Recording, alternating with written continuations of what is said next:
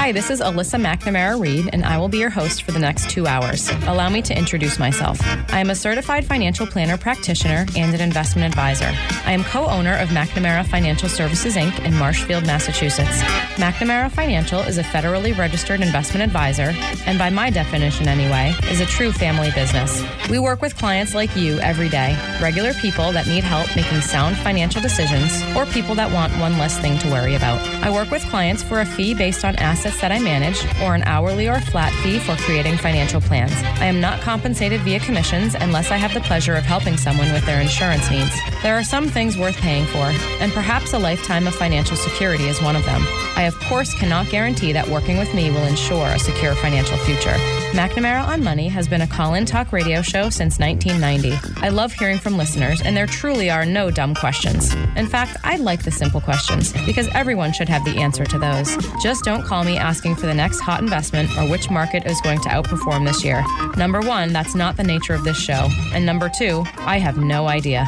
Any advice I give to a caller is meant to be generic in nature and should be verified with his or her own financial professionals. You will hear about a variety of topics on this show that relate to investments and personal finance. We try to cover topics that people can relate to regardless of their net worth or financial situation. And of course, we try to keep it interesting. I would crunch numbers for two hours or spreadsheet cash flows because I'm a total math nerd, but that wouldn't much make for good radio.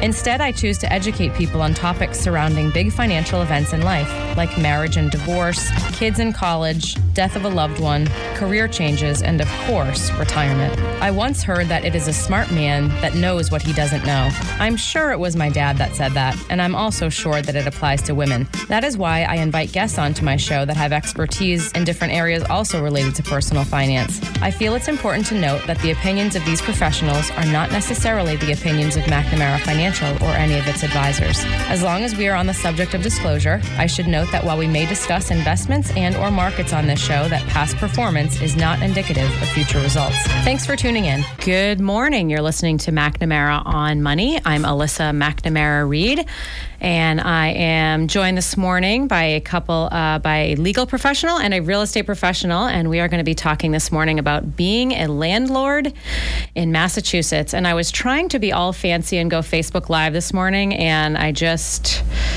Gosh, I just don't know why it's not working for me, guys. It's not giving me the go live option on Facebook. So I don't know that I can figure out how to do that quickly while I'm talking on air. Bottom, so it's on the bottom right hand side of your, it should be down there on the bottom. yeah, I see it, but it's not like highlighted dark blue so that I can click it. You know, it's highlighted like Uh, I can see it, but do you it's have your not. internet on? I do. Otherwise, Zoom wouldn't be working. So I don't know. I yeah. just, you know, this would have been a great. I, I'll, I'll mess around with that as, as we're talking. But um, okay. So this morning, uh, joined uh, joining me this morning, Sharon McNamara, Boston Connect Real Estate, and Ben Cody with Styles Law. Good morning, guys. Lovely to see you via. Zoom. Good morning. Um, I we just we wanted to focus. Sharon and I did a show a couple of months ago, Sharon, and we started talking about landlord uh, issues or something as in our in our real estate show, and we we said we have to do a whole show dedicated to being a landlord because um, from what I understand, the laws are quite uh, complex, and and I've heard some you know obviously people have great experience with experiences with investment property, and then sometimes uh, not so great experiences. So we wanted to talk a little bit about that from a legal aspect and from an investment aspect as well today. So. Thanks for being with me, guys. Um, ben, I don't think you've been on McNamara on Money before. That's true. Uh, this is the first time. Yeah, so welcome. Thank you. Um, so Styles Law is literally right down the street from our office uh, in Marshfield, but also literally right down the street from the, the radio station. So you're pretty close. Um, do you want to give us a quick uh, background on yourself and on Styles Law? That'll buy me some time to see if I can get this little go live button working. All right, fair enough. Uh, so, Yeah, Alyssa, uh, also, listen, Yeah. sorry. Alyssa, if you want to make me a co host, I can work on that stuff so you can concentrate on the other stuff. Oh, all right. I'll make you a co host on the Zoom. Yep. Go ahead, Ben. Sorry to interrupt. oh no, not at all. So, uh, uh, like Alyssa said, I'm an attorney at Styles Law, uh, and we are a full-service law firm. Uh, we handle many different types of matters, uh, primarily real estate, uh, but we also handle estate planning, uh, uh, litigation, uh, and uh, uh, various other uh, areas of law. Um, as part of the real estate practice, uh, we handle investment properties on behalf of investors. Uh, we help people sell investment properties. We represent lenders. Uh, and unfortunately, we also have some experience with landlord tenant law. Um, so we have some good perspective with respect to being a landlord and some of what that might entail. Um, thank you. And Sharon, I know Sharon uh, McNamara, obviously Boston Connect Real Estate. You've been on the show mm-hmm. many times. Um, so just a quick background on yourself, and if you want to give a plug for your show, also on WATD, which is Tuesday nights, correct? Yes, absolutely. So, uh, Sharon McNamara, broker owner of Boston Connect Real Estate, we um, also have a very good relationship, working relationship with Mark Stiles' office. Um, I've done some stuff with Ben, and I do a lot of stuff with Emmanuel Ebot, and of course Mark Stiles over there. They are a great, great firm. So I am um, very thankful to be part of this here. I won't probably have as much to say, but um, you know, we just sort of wing it, anyways, Alyssa. Yeah, so we we love we love to wing it. It frees up our Friday nights. but um, it makes everybody around us nervous. But no, I know, I know. To, tends to work out better, which is actually why we've actually sort of changed the focus of our show. So my show is Talk Real Estate Roundtable. Uh, so we added the word roundtable on it because it's very much, hey, I have an idea. This is my idea, and that's how it all goes. So we're on every Tuesday night on WATD, and we are from 6:15 usually until 7:30. Uh, sometimes we have to end a little bit earlier. Sometimes we're later. So yeah, yeah. the show's been great. And the roundtable aspect of it just makes it gives you the opportunity to talk about what's important now. We can keep things hyper local, or yeah. we can sort of expand out nationwide. So it's great. Oh well, yes, thank you. And I think unscripted mm-hmm. radio is the way to go. Scripted radio is just it's too it's not na- it's not natural or something. It's unnatural. Yeah. So, um, all right, guys. So thank you for being here. So I and and also Sharon, you have you've owned an investment property for a long time. So I just thought sharing your experiences um, in that regard would be mm-hmm. helpful as well. So this is admittedly, like I was saying off air, this is um, I don't have any experience being a landlord. I don't have an investment property. I never have.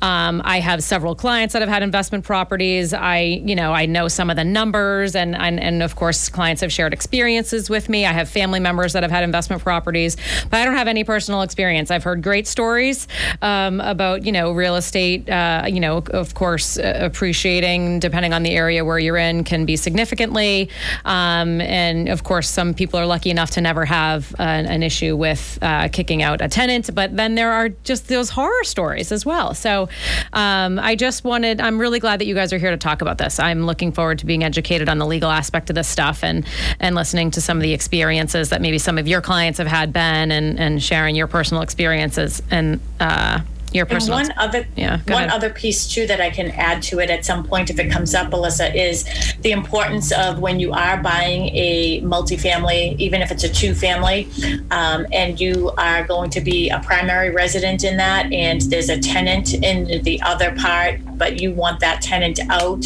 Um, I'm sure Ben has some really fun stories about trying mm. to get mm. those people out before the next person buys. So, yeah. um, just making sure that you get yourself aligned to the right way when buying a multifamily if you want to live in it yourself. Okay. So, Ben, I, I actually, I, again, not having a lot of experience, I wasn't really sure where to start when I was looking at my outline, but I just didn't know if you wanted to give, like, is there any sort of background you can give from a legal perspective regarding, like, general laws regarding responsibilities of a landlord? In other words, you know, I, from what I understand, providing heat and electricity and water and things like that. Like, what, what's, like, just at the highest level, what are the responsibilities of someone who has an investment property with a tenant in it? Sure. So I think the a good place to start is to talk about uh, the different types of tenancies. Okay. Um, so, at a very high level, um, you can have uh, what's called a tenancy at will, uh, and that could be both with a written lease or without a written lease. Um, and so, you could think of this as more of a. Uh, often, people say month to month. Okay. Uh, so, this could be uh, a winter rental. This could be uh, somebody that you don't want long term, and then from there, we have a, a, tenancy for a term. So that would be under a written lease, um, where the lease is actually a contract. And so it's a contract between the landlord and the tenant. And basically, the landlord's primary obligation is to provide possession uh, to real estate. Uh, there are some other responsibilities, which I'm sure we'll get into. And the tenant's main obligation is to pay rent in return for that possession. Um, the responsibilities that you touched on with providing heat, water, things of that nature. Those really go to certain minimum standards that the state has for all tenancies.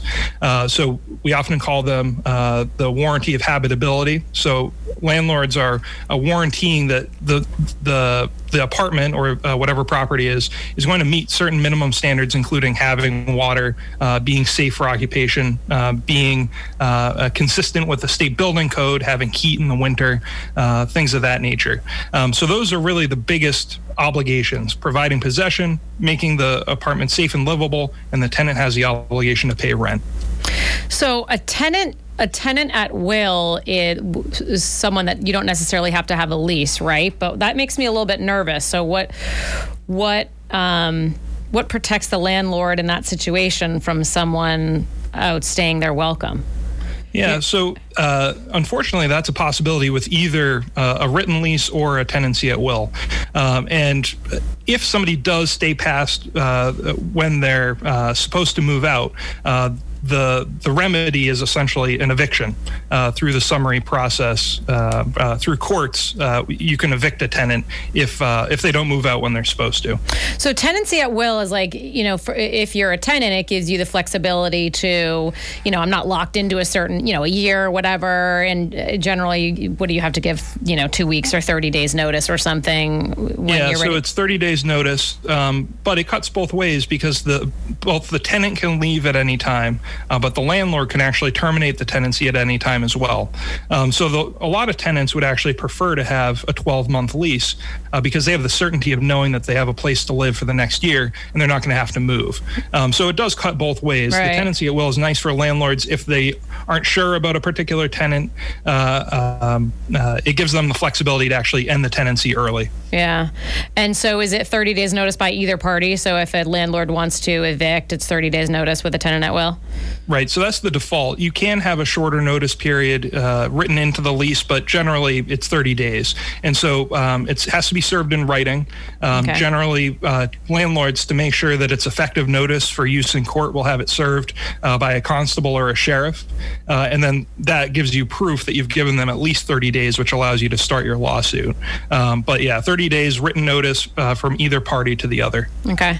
All right. So, so getting into the, what I thought would be like the meat of today's show, you know, the, the, the sort of the warnings or the things that people should know being a landlord just so that they're prepared and know what to do in, in, in situations that could, don't go in their favor. Um, so what can you just like walk us through what happens when a tenant refuses to leave the property whether or not I guess whether or not there is a lease um, what happens what's the process and and what is what does the landlord need to do in this situation? Yeah, absolutely. Um, so I'm going to start with a big caveat. Um, right now is a really strange time to practice in landlord tenant law or be a landlord. Um, due to COVID, there was actually a moratorium on evictions. It was passed um, earlier this year. It was originally set to expire uh, actually about 10 days ago. It's been extended by the governor and it's now um, in effect through October, or at least through October 17th. Um, so, what this means is it's actually very difficult to evict a tenant, even if they're not paying currently. Um, there are a lot of uh, nuances to it. There's actually litigation going on right now, uh, testing the limits of uh, this law and whether it's actually uh, legal. Um, but I think what your question is really aimed at is under normal circumstances, yeah. what does an eviction look like? Yeah. Um, so we start with a notice to quit, uh, which is that notice we were talking about terminating the tenancy. And there's really two uh, popular notices to quit. One is 30 days, that's for a tenancy at will, which we already talked about. And then there's a 14 day notice to quit, and that's for non payment of rent. Um, so basically, what the landlord is doing is they're telling the tenant, your tenancy is over, you have this many days to move out. If you don't move out, we're going to proceed with a lawful eviction. Assuming the, uh, the tenant doesn't move out at the end of their notice period, the landlord then uh, prepares and serves what's called a summons and complaint. Uh, and that's basically a fancy word for uh, a piece of paper that uh, tells the, the tenant they have to show up at court or to court on a certain day to defend in an eviction proceeding. So evictions in Massachusetts are handled uh, through summary process. And just like it sounds, it's supposed to be short or uh, less complicated. in practice, sometimes it's not so short and it's not so uncomplicated. Um, but effectively, you get into court some number of weeks after you've served the summons and complaint. And if there aren't some other um, complicating factors, you should actually have a trial. Uh, uh, on that day, and then uh, usually the judge will make a decision that day. Now, what you'll find is that most matters are actually settled short of going to trial. Uh, there's actually court, uh, there's available mediators at a court that help you talk through the issue, come to some sort of resolution, uh, and you come to an agreement with the tenant. Uh, so very few of these cases actually go before a judge. The judge makes a decision uh, and then uh, issues a judgment.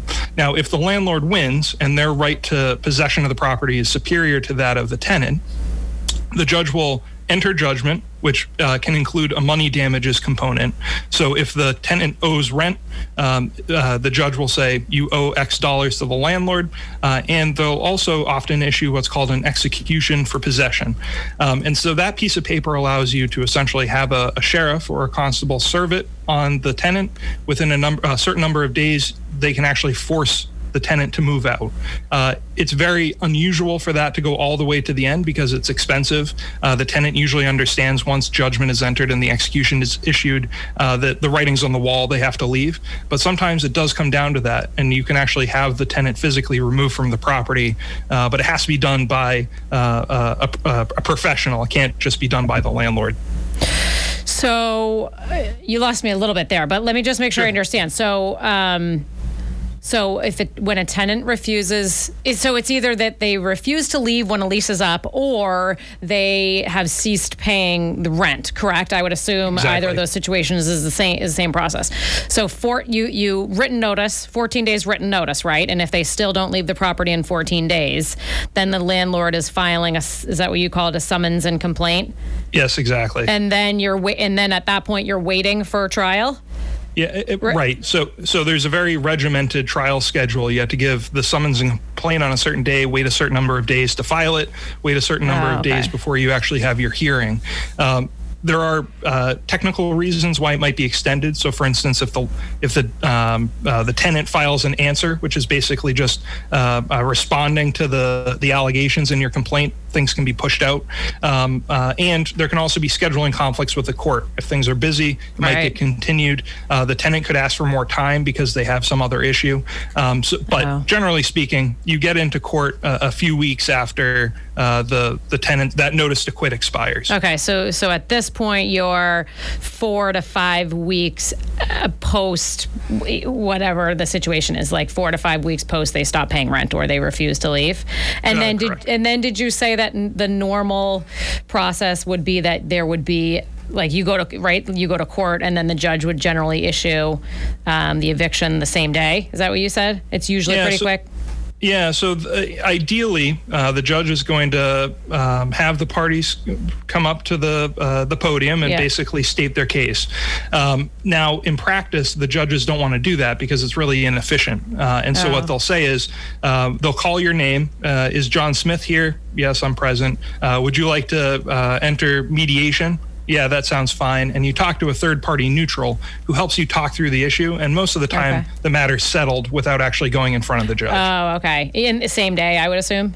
Yes, yeah, exactly. In most of your experiences, so this this process right here, whether it's mediation or whether it's the judge issuing uh, his or her decision on the on the matter, does it generally favor the landlord, or are there many situations where the tenant has X Y Z reason for not leaving the property, and then it's uh, the decision is issued in favor of the tenant? Do you have any concept of how frequent one or the other is yeah, so, so, I don't have a, a, uh, a, number that I could say. It's that's not right. like it's 70% yeah, that's uh, right. uh, success.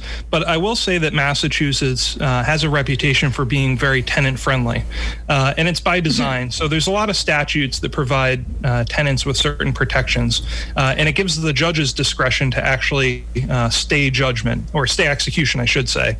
Um, so the, the idea is, as a public policy matter, we don't want to make people homeless. Right. Um, and so the judge will the um, the, the situation and say is the loss of rent, is the inequity to the landlord that's not receiving a benefit for their apartment, is that outweighed by making sure that this person isn't put out onto the street?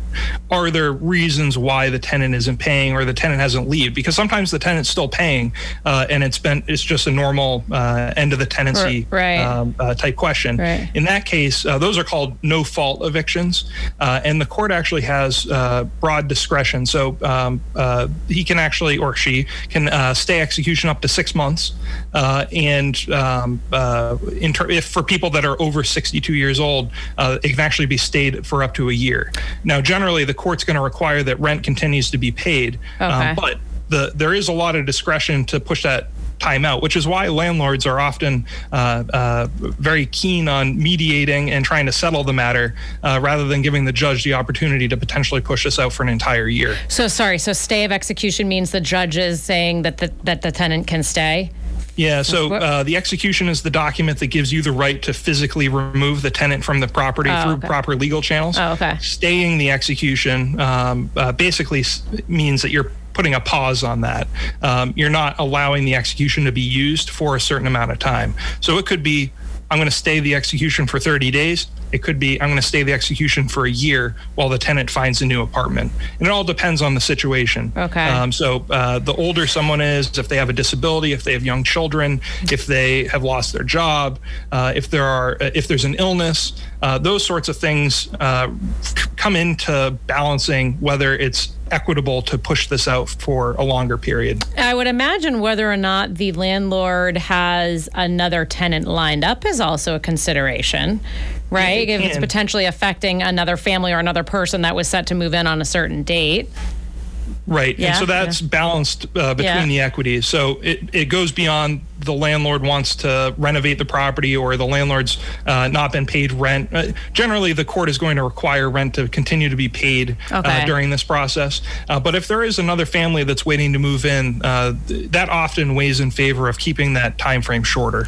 Are there ever situations where a judge would allow the tenant to stay but not pay rent or like pay it, maybe negotiate a reduced rent or something like that? Have you heard of that?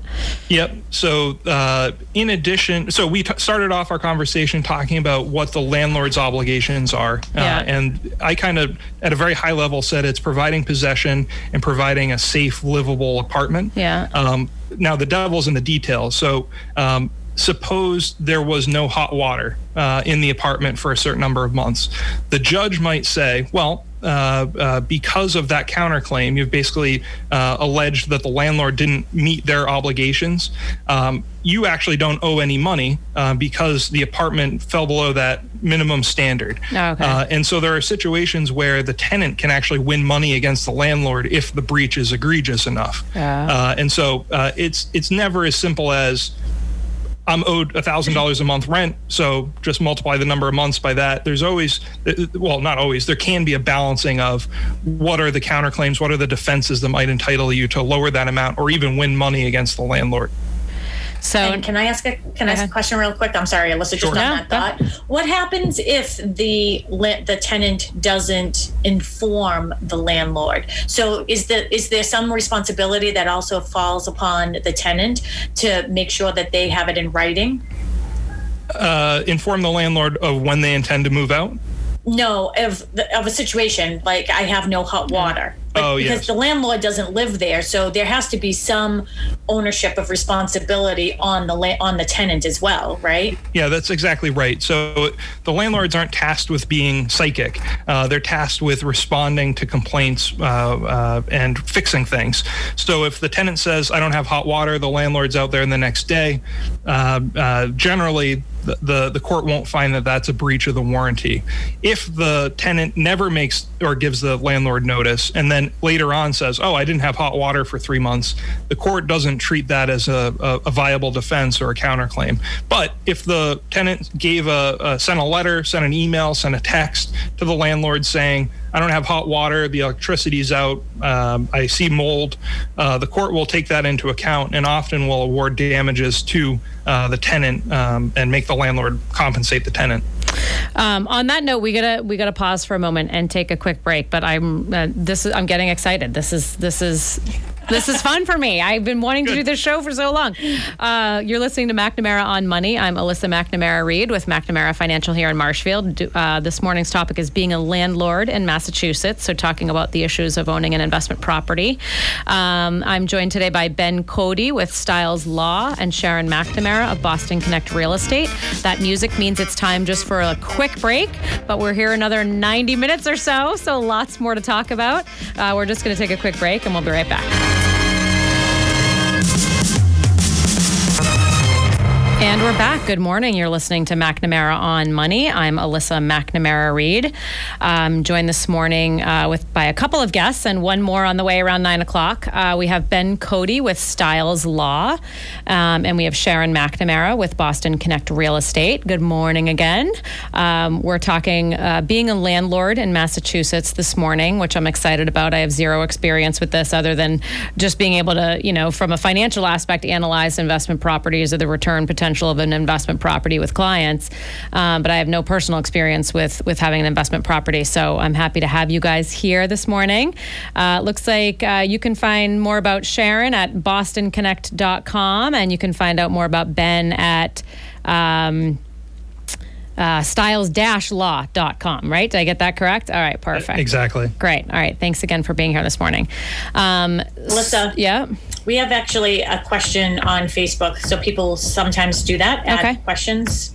Um, and I think we're going to hit upon this, but I just figured since she is listening. Um, so Jessica Celia, she is actually a um, loan officer, and she said, okay. um, "What recommendations do you have for landlords with tenants who are refusing or not able to pay rent during the pandemic, since the government has ordered no evictions to be extended in December?"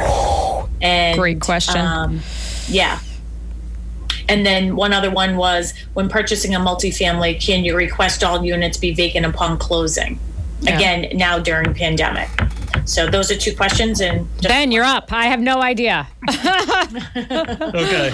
Uh, so like I kind of mentioned at the beginning, there was a moratorium signed uh, earlier this year uh, in response to the pandemic. Um, and so, what it effectively did is it told courts that they can't proceed with evictions except in certain limited circumstances, and they're very limited. Um, the the the language of the statute is essential versus non-essential evictions. So non-essential evictions would be things like uh, breaching the lease, so that would be staying past their welcome, damaging the property, um, having a dog when they shouldn't, things of that nature. Uh, it, non essential includes non payment of rent. So somebody stops paying rent, you can't evict them. Uh, really, the only th- reasons that you can evict a tenant uh, deal with health and safety. So if they're and illegality. So if uh, there's a police report, the tenant was um, engaging in illegal conduct, you can ask the court to evict them. Uh, if the person is engaging in unsafe behavior uh, and is uh, endangering the health and safety of the other tenants in your building, you can ask the court to evict them. Everything else, uh, uh, basically, there are no evictions happening right now. So, and that's just because of COVID, right? That's not the no, that's not the normal course of action. So, what and how long? Is there an end date for this? Did you just say October or December? Yeah, so that's one of the controversial things. Uh, the the statute was originally written so that it would expire on August 18th, um, uh, but uh, the governor has the authority under the statute to extend it um, uh, in, uh, I, I, believe it's 90 day increments.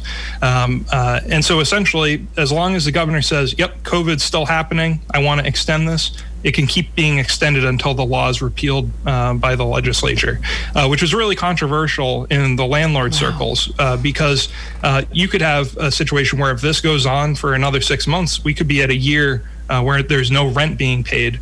Uh, and the flip side of that coin is uh, a lot of these landlords are uh, uh, uh, ordinary people like you and me that own one, yeah. maybe two properties. They have their own mortgage that they have to pay. And if their property isn't performing, they're actually losing money. So it's it's really controversial, and there's actually several lawsuits happening right now to test whether this is even a law that could be enacted.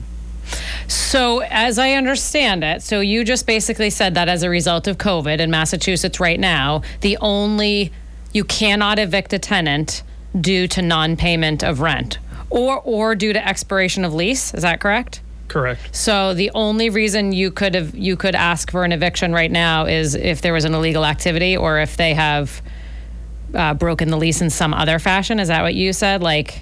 Yeah, it would have to do with health and safety. So if you have somebody that's, uh, it, it's it's probably. I think it's difficult to even think of a situation Right. where health and safety might come into effect. So uh, perhaps if somebody's threatening to uh, physically harm another tenant in your building, uh, if they're lighting fires in Okay, the yeah. apartment, it would really have to rise to a, a pretty high level to get over this bar. Um, t- uh, constables and sheriffs won't even serve notices to quit right now. Um, it's uh, basically the housing court has come to a grinding halt.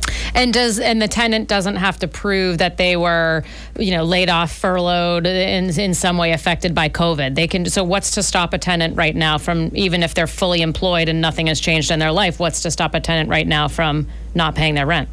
Yeah. Uh, so the short answer is there's nothing that would stop that. Um, now, the in, if you look at the governor's letter that um, he sent to the legislature in uh, on July 21st, he did strongly say people should keep paying their rent. Uh, and landlords uh, should uh, uh, seek assistance. There is a, a fund that the government uh, provides assistance if uh, the landlord isn't able to pay their mortgage or their other expenses. Okay. Uh, and there are some other things in the law uh, that allow the landlord, for instance, uh, to use the security deposit to pay for expenses as long as there's proper notice given to the tenant.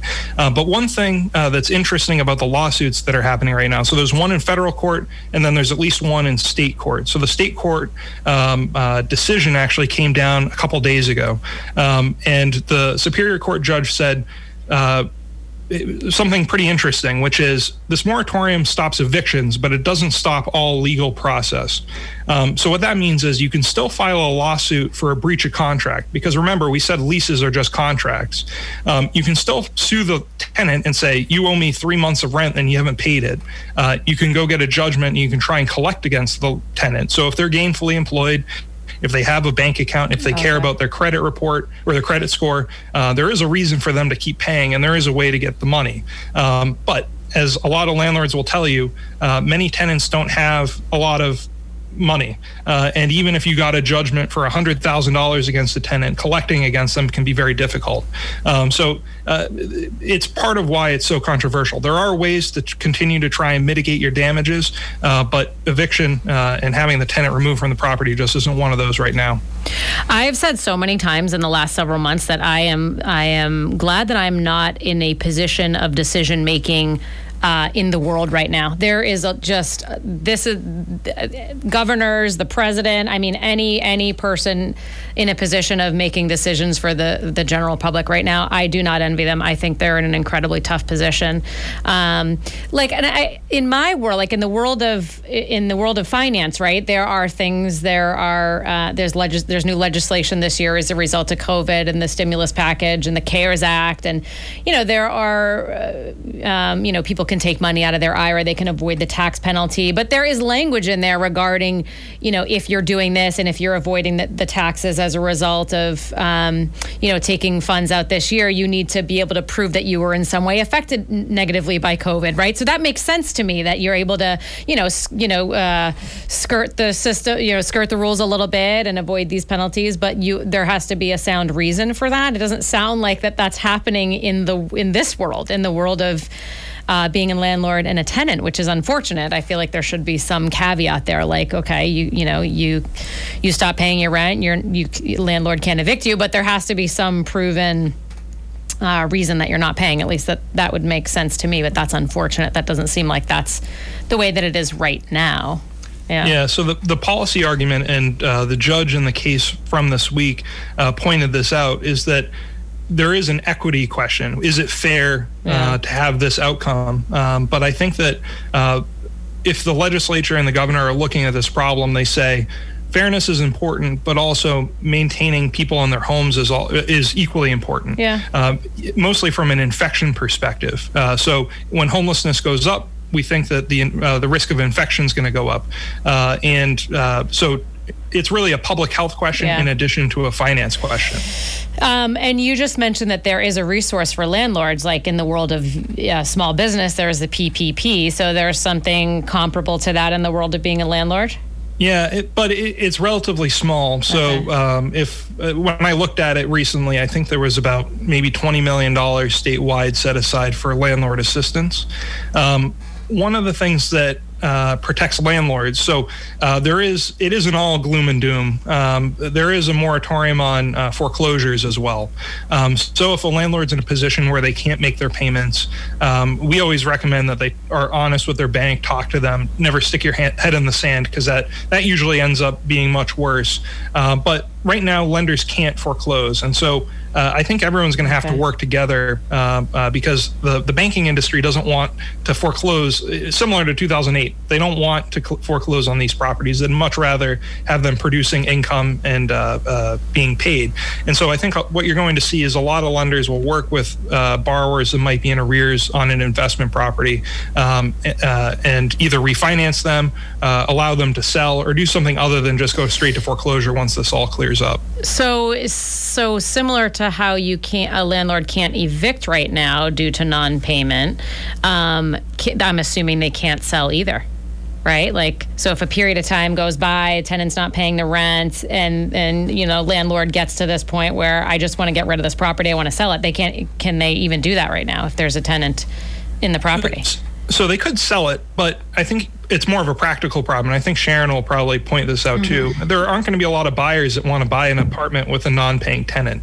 Yeah. Um, but, so there's nothing legally course, wrong right. with selling. I'm saying, it, but it, you can't sell it, and that's and then the tenant has to be evicted at that time, right? Just uh, I guess that's so what you, I was thinking. That right. Yeah. yeah. So uh, uh, yeah, and I think Sharon will probably uh, agree with this. Um, a lot of investors will ask for a, a, property to be delivered vacant, especially if it's yeah. going to be owner occupied. Yeah. And uh, practically, that's just not possible right now. At least not in a way that the, the seller would be in control. They can hope and they could ask the tenant to leave, uh, but there's really nothing you could do to force the tenant to leave in order to have the property delivered vacant in some situations too what we're seeing and i actually had one question to just back up on that uh, ben that i didn't know the answer to was mm-hmm. on the moratorium i know like a lot of people were getting excuse me forgiveness for you know paying their mortgages mm-hmm. but they you know they didn't have to pay but after three months they were supposed to pay that whole amount so yeah. for these people for these tenants who are not paying their rent are they then going to be uh, responsible for the months that they did not pay or are they just forgiven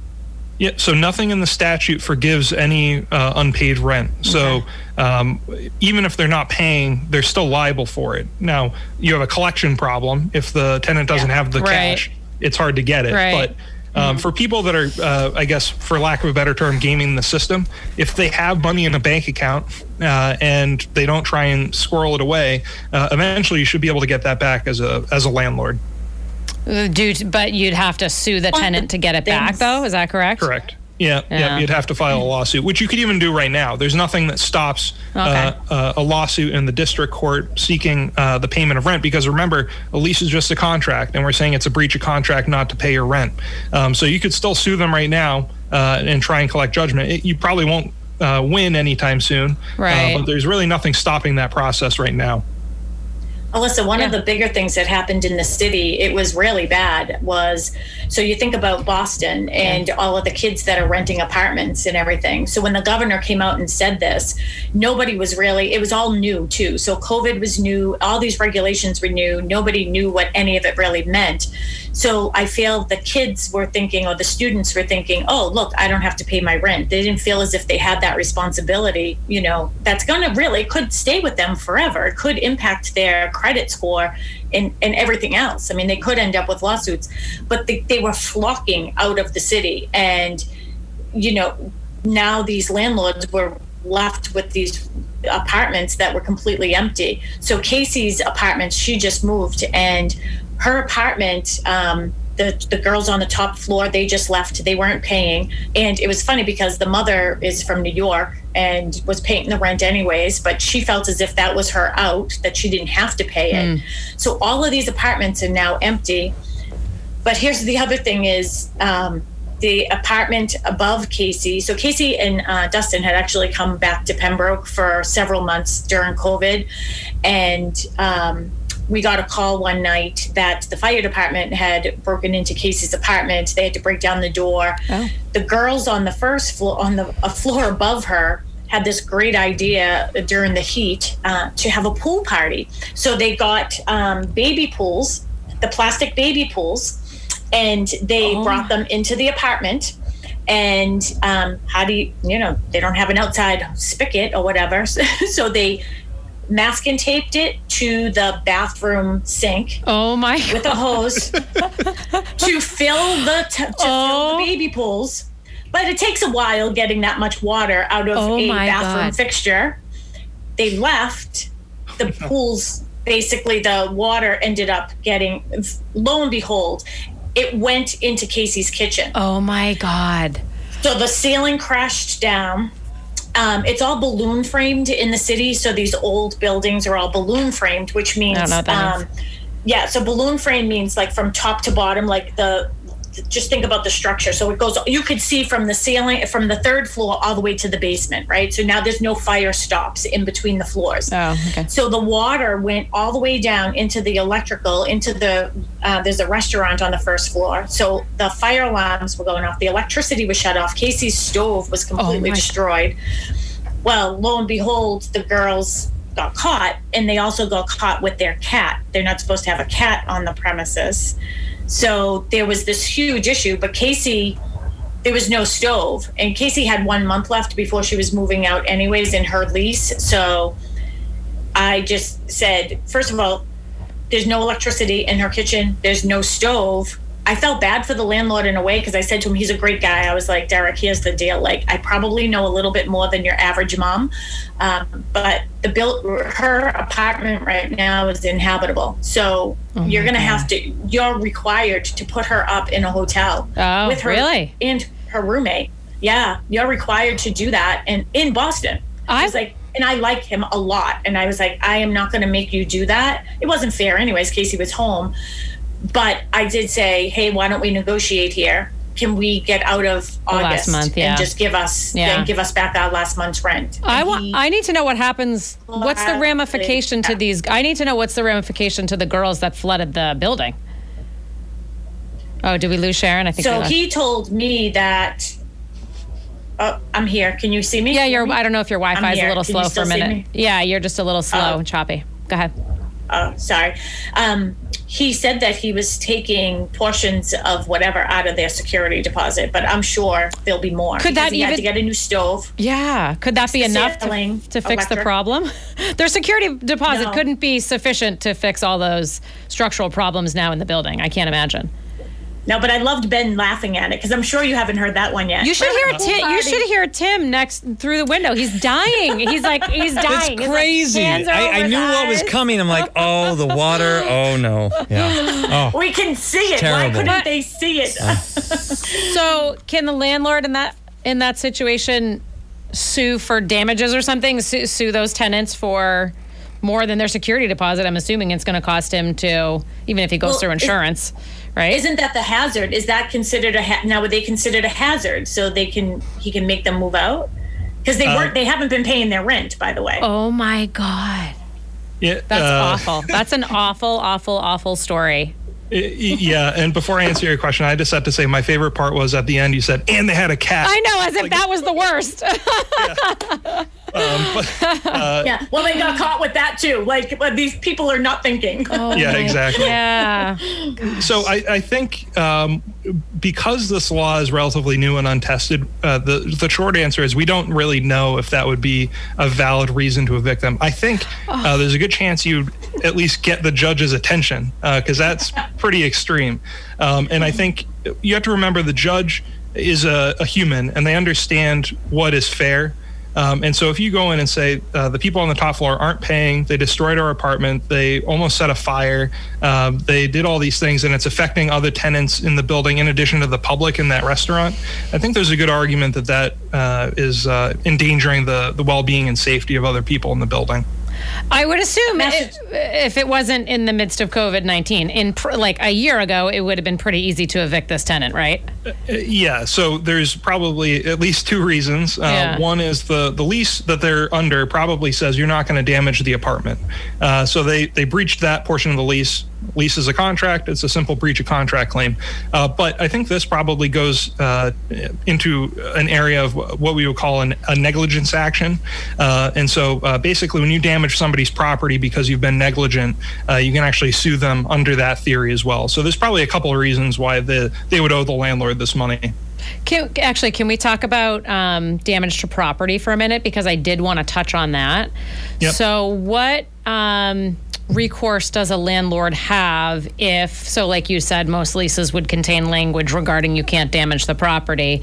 What recourse does a tenant have? I'm sorry, a landlord have if um, when the property is damaged, whether there's water damage or they, you know, blew a hole through the wall or they destroyed the kitchen appliances or you know what what rec- is it is it a, a lawsuit that's their only recourse or they take the security deposit or both or what happens there? Yeah, exactly right. So uh, the security deposit is um, your first line of defense. Um, it's highly regulated, um, so you can't take more than one month worth of rent.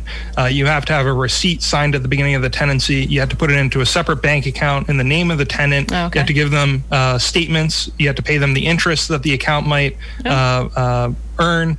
Um, and you also have to give them a property condition statement at the beginning of the tenancy. And if you want to take money out of that security deposit, you have to actually give them a notice within 30 days of the end of the tenancy saying, here are the damages. Here's the proof of what I think it's going to cost to fix it. Here's how much I've deducted, and you have to give them whatever money is left over. Okay. If you violate any of those things, uh, the tenant can actually sue you for three times the amount of the security deposit. Oh. So uh, it's actually one of the biggest problems that I have whenever I'm representing a landlord. My first question is always, did you take a security deposit? And then I go through that list. If there's any problems, um, we're in a much worse bargaining position if the tenant knows what they're doing. Um, Can you repeat that list? I'm sorry. Can you Sure. just repeat it one more time? yeah, so um, at the beginning of the tenancy, you can take a security deposit. It can't be bigger than one month's worth of rent. Uh, you have to give uh, a receipt for the security deposit in writing.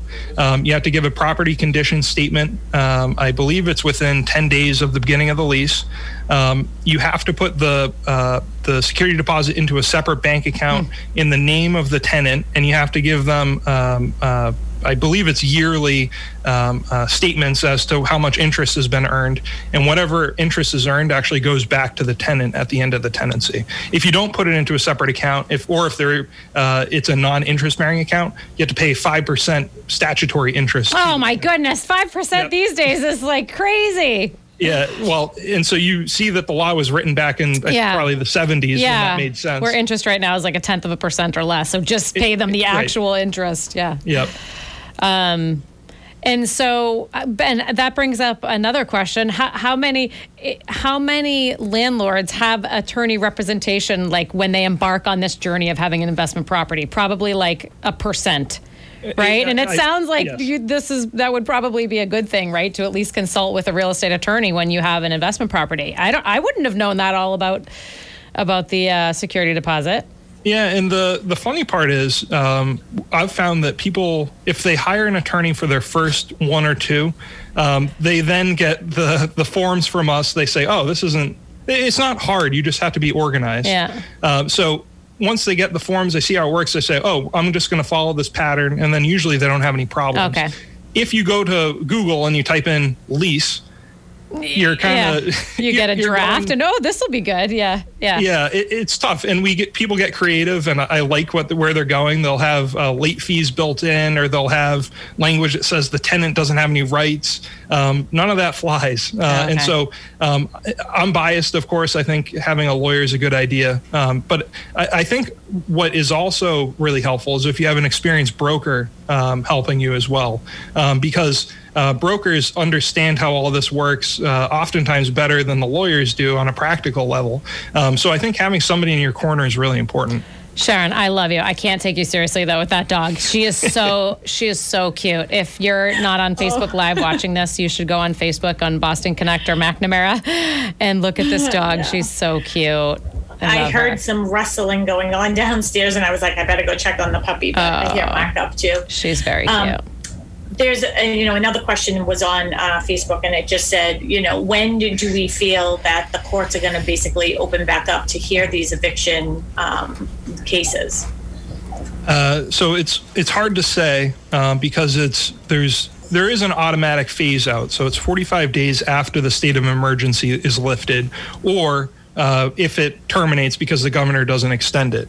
Um, so what that leaves us with is it's really at the discretion of the governor because he sets both of those dates. Um, and so it's I think as much uh, a question of the law as it is about public health. Uh, so when we get to a point where we think things are opening back up, it'll probably follow within a couple months after that. But unfortunately, at this point, we don't really have uh, a good idea of when that will be. Sharon, there was another question submitted. Oh. Go ahead. Oh, I go was, ahead. I there was another question just gonna submitted, ask- but you go first because Okay, yours you go. probably related. Okay. So um, now I forgot mine. So you go. Okay. we just have a few minutes before a break. There, someone else asked a question on Facebook regarding delivering a property vacant. I think. I don't Mm-hmm. Yeah. think we touched on that. What was the actual question? Can you require that the property is delivered vacant at closing? Yeah, so people, um, generally speaking, that was the question that they had. So Ben had actually touched upon that, that it's right now we're in a situation if we are, so I also have a two family. We're very fortunate with our tenants that we have right now, but, um, if, if you, if you have a tenant that isn't paying, it's going to be very difficult to, you can't, there aren't many people that are willing to buy a property Right. knowing that there isn't going to be any income in it unless it's a fire sale and and there's somebody you know maybe there's an investor or something who's just like all right um i have the the financials to support us going through this situation right now uh, because you can't get that tenant out if they're not paying but um generally speaking, we we I've seen horror stories and I've seen things that have gone just well, really really nicely, um, but never take the word of a tenant that they will get out by the time you close because. Some, I've had a situation where a tenant said, "I'm sorry, I'm not, I'm, I'm not leaving. I couldn't find another place, and you can't make me leave." So sometimes, as one of the things that I do suggest, sometimes when we do have a multifamily that we're selling, um, and we feel that maybe that might end up being a situation, is try to get the property vacant prior to putting it on the market. All right, we got to take a quick break. We'll continue on that after the break. You're listening to McNamara on Money. I'm Alyssa McNamara Reed, joined this morning by Sharon Connect, uh, Sharon Connect, Sharon McNamara, Boston Connect, and her sweet puppy darling Marley, uh, and also Ben Cody of Styles Law. And I'm disappointed that you don't have an animal on your lap this morning, Ben. But maybe after the break. Um, and we're just going to take a quick break. We're talking about being a landlord in Massachusetts and the laws surrounding that, and we will be right back.